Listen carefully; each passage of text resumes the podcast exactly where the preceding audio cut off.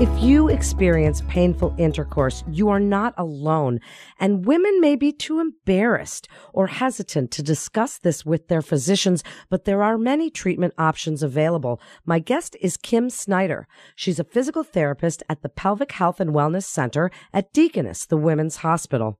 Kim, I'm so glad to have you on to discuss this very sensitive topic. And as I said, women may be hesitant or too embarrassed to discuss it with their doctors. Tell us who's most at risk and what age are you seeing this the most?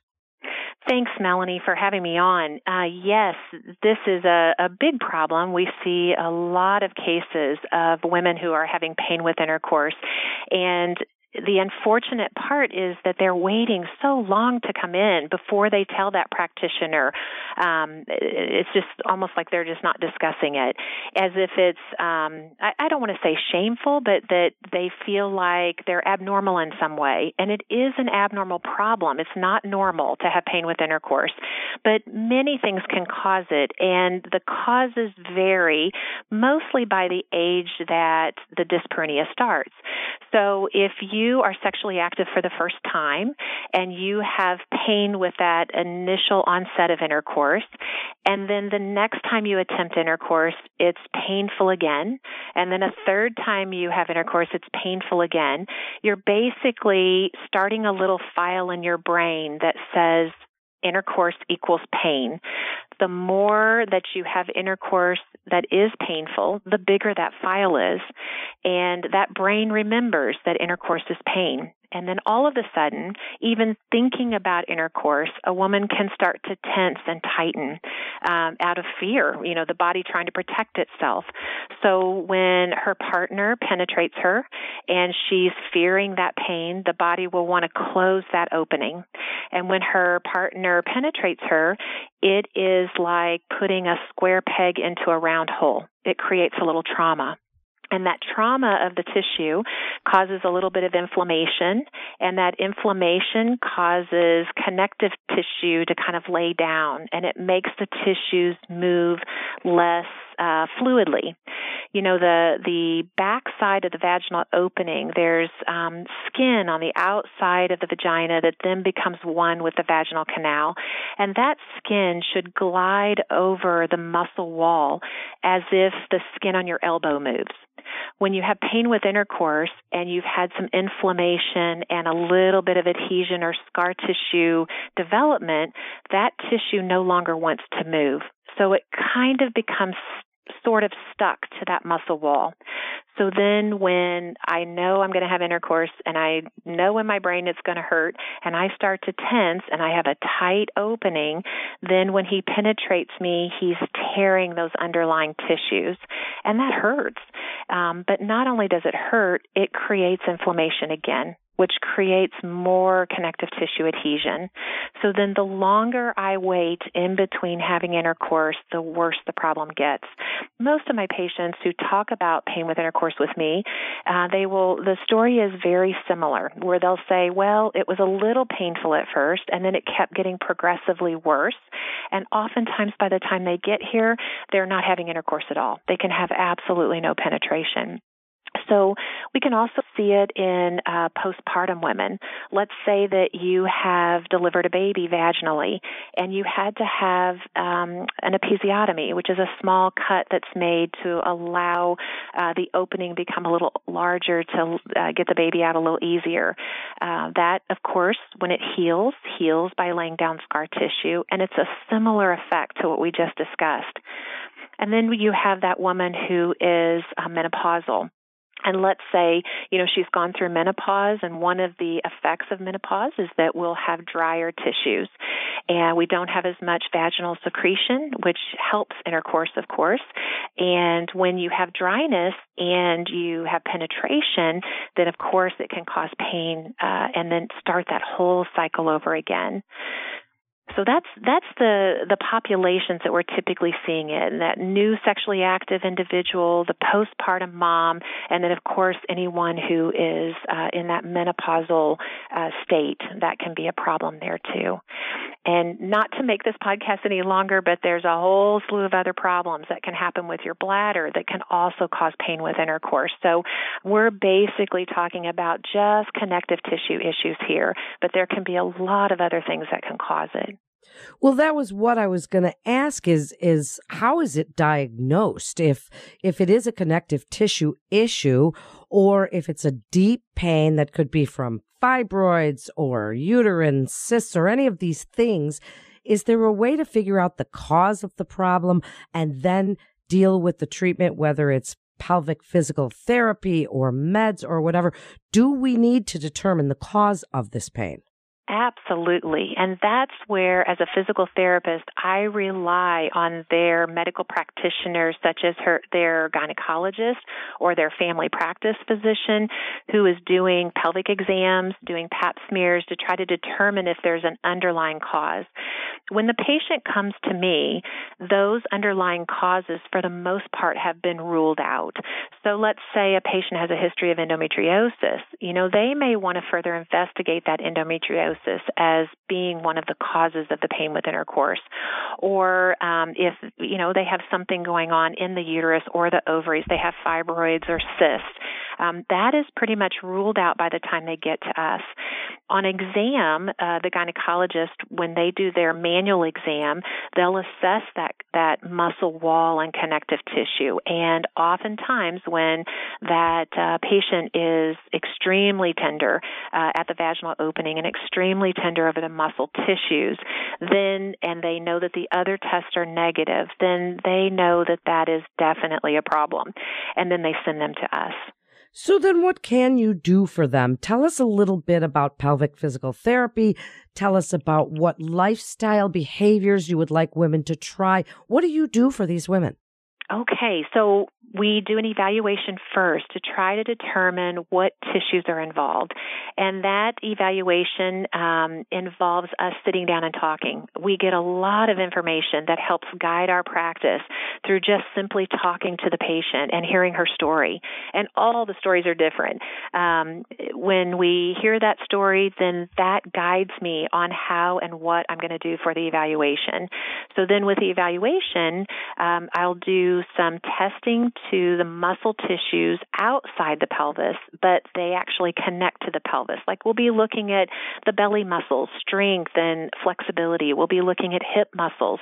And all of these muscles uh, feed into the pelvis and affect the pelvic floor. So we want to make sure that there's no problems there first.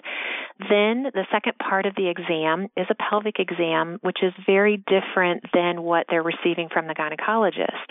So the pelvic exam that the physical therapist will do is looking at the, the the superficial tissues, and then also looking at underlying tissues that are surrounding the muscles within the pelvic floor.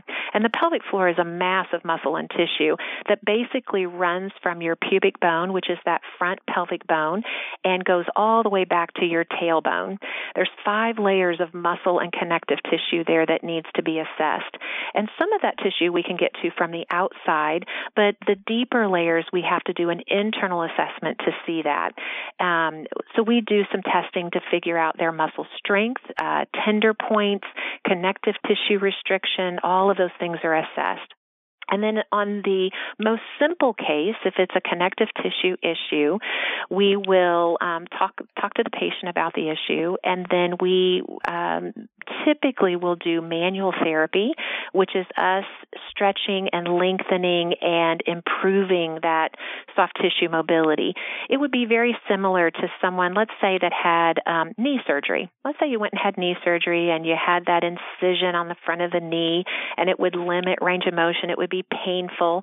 As a physical therapist, we would address that scar tissue. We would cross fiber massage it. We would stretch and lengthen over the knee. And we do kind of similar things to the pelvic floor. We stretch the tissue, we lengthen that connective tissue. Then, we, um, because it's difficult to stretch those tissues because they don't cross a joint, so it's not like we can take two bones and move them to create stretch on the muscle. So if it's at that vaginal opening where we've done the stretching, we'll send them home with something called vaginal dilators. Vaginal dilators, the, the set that we usually use that I prefer, there's a set of six of them and they're nesting. So if you line them all up, it would look like one long, slow opening cone. And they would start with the smallest, shortest, skinniest dilator and they would try to insert that like they're inserting a tampon. And then they, if they could put that in and remove it without pain, they would go to the second one. And if they could put the second one in and remove it without pain, they go to the third. And let's say they get to the third one and they put it in um, halfway and they start to feel that stretch or some discomfort. We would have them pull that out and stretch at that level until they could advance past that without pain. And our goal is to be able to get to a certain point with the vaginal dilators with no pain. And the dilators serve several purposes. One is they're going to stretch that tissue that we've just lengthened because if they don't stretch it, it's going to tighten right back up. Um, it also serves as a desensitizer. When that area is not touched or mobilized much, it becomes very sensitized and reactive. So we want to desensitize it, and by doing that repetitive stretching, that repetitive movement, it um, desensitizes. And then thirdly, it gives them visual confidence. They see what is fitting in that opening, and their body says, you know, this doesn't hurt.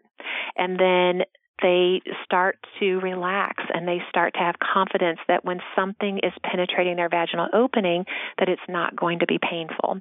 And we really encourage them early on to use the dilators just prior to intercourse to try to kind of further desensitize prior to the event and we have great success with it. Some of um, the younger patients who are highly estrogenized, they will come in, and after one treatment, uh, within a couple of days, they're having pain free intercourse. Other folks who have other issues, it may take us four to six weeks, but also can attain um, uh, intercourse without pain. Once we get intercourse pain free, then we start working with the other muscle dysfunctions because oftentimes we'll find muscle weakness um, as a result of what they've gone through. So we'll um, go through and um, start a strengthening program, and that you know that's a, just a little bit different, but it's uh, it's very necessary in order to keep those muscles healthy. And then we educate them. We educate their partners. We educate the patient on what is healthy intercourse, meaning when is a good time and not so good time to have my, my pelvic floor penetrated. So if, let's say, I'm a woman that has three kids and my husband wants to have intercourse, I'm not really in the mood, but I'm going to have intercourse anyway. And if I'm not in the mood mentally, then physically I'm going to have a challenge. And if I'm not mentally into it, I'm going to have a little hard time getting appropriate lubrication. I'm going to have a hard time getting good blood flow to those tissues and having those tissues to uh, be able to be nice and stretchy. So then the chances are that I could cause dyspareunia again. So we educate them on some of the causes and then how to prevent that. Um, you know, unfortunately, our mamas don't always talk to us about good, healthy intercourse, and it's so important on when how to read the body, when the body's ready for penetration, when it's not. And I think, gosh, those spouses, we've had some wonderful spouses and partners who've come in at, uh, who want to be educated, and they're just soaking soaking it all in. That they have no idea that it's important for their partner to be well lubricated before penetration. So even giving those little tips, it goes a long way in further uh, prevention of dyspareunia. What a great explanation of all of the treatment options. It's really like strength training with that gradual progression to make a woman much more comfortable. Tell me as we wrap up, Kim, how comfortable are women getting this type of treatment? Tell us about your team and, and how you can work in a caring, compassionate, private, confidential way. Because as we said at the beginning, this is a very sensitive topic. Some women might not be comfortable with this type of physical therapy. They don't even think of a physical therapist as doing this type of therapy. So give us your best advice on how a woman can feel very comfortable discussing this with their physician and getting these types of treatments. I think being open to your physician is the number one most important thing because there can be other underlying conditions that they will be able to diagnose by knowing that symptom. So I think number one, open up to your physician. Number two, if it is a muscular dysfunction, most women are, they tell us they're very nervous about being here. And then after all is said and done and the treatment is over, they're, they're completely thankful and they, they tell us, I couldn't be in a more comfortable environment. Uh, we hand out surveys after our um, treatments, and we constantly get feedback that states, I, I am so glad that I talked about this problem. They made it feel like it's just a normal body function. They made me feel comfortable. They made me at ease. I was able to talk freely and not feel judged. And I think many of us worry that we're going to be judged in some way, that we're abnormal in some way. And it, it's so not like that. We have um, all all women that work here, so we have a, a female team, and uh, we have private treatment rooms. So it, everything is kept very confidential, and it's just a warm and easy environment. And we're all women. We have intercourse. We understand, and we talk about this all day long. So it is. Um, we are surprised by nothing, and we ask our patients to be very honest and open, and we tell them why, and they appreciate that. I think in the end, they just love to be empowered with the ability to number one treat this treat this condition, and it's so important. And we tell them that you know this is a a God given gift to have healthy, um, uh, pleasurable intercourse, and that um, it, it's it's very important that we get that part of um, our bodies back. It's healthy for our relationships, and they appreciate that information. And we really treat them as a whole person. We are not just treating their vagina. It goes way beyond that. And the vagina and the brain are so tied, and there's so much hurt, but there's also so much good that can happen out of that. So we want to we want to give that quality of their life back to them, and I think they appreciate that. They see our passion for it, and it it makes them complete treatment. They want to come back. We get a lot of um, word of mouth referrals because once they've been treated, they they think, oh my gosh, this was nothing what I thought it would be, and this it helps so much that you know I want to spread the word. So yeah, it's pretty comfortable here. What a great segment this was, Kim. And I can hear your passion as well for helping women with this condition. And again, it can affect their quality of life so much. Thank you for all of that great information on the treatment options. And that wraps up this episode of the Women's Hospital, a place for all your life. To schedule an appointment, please call 812 858 5950 or head on over to our website at deaconess.com slash pelvic health for more information and to get connected with one of our providers. If you found this podcast informative, please share with other women on your social media and be sure to check out all the other fascinating podcasts in our library. I'm Melanie Cole.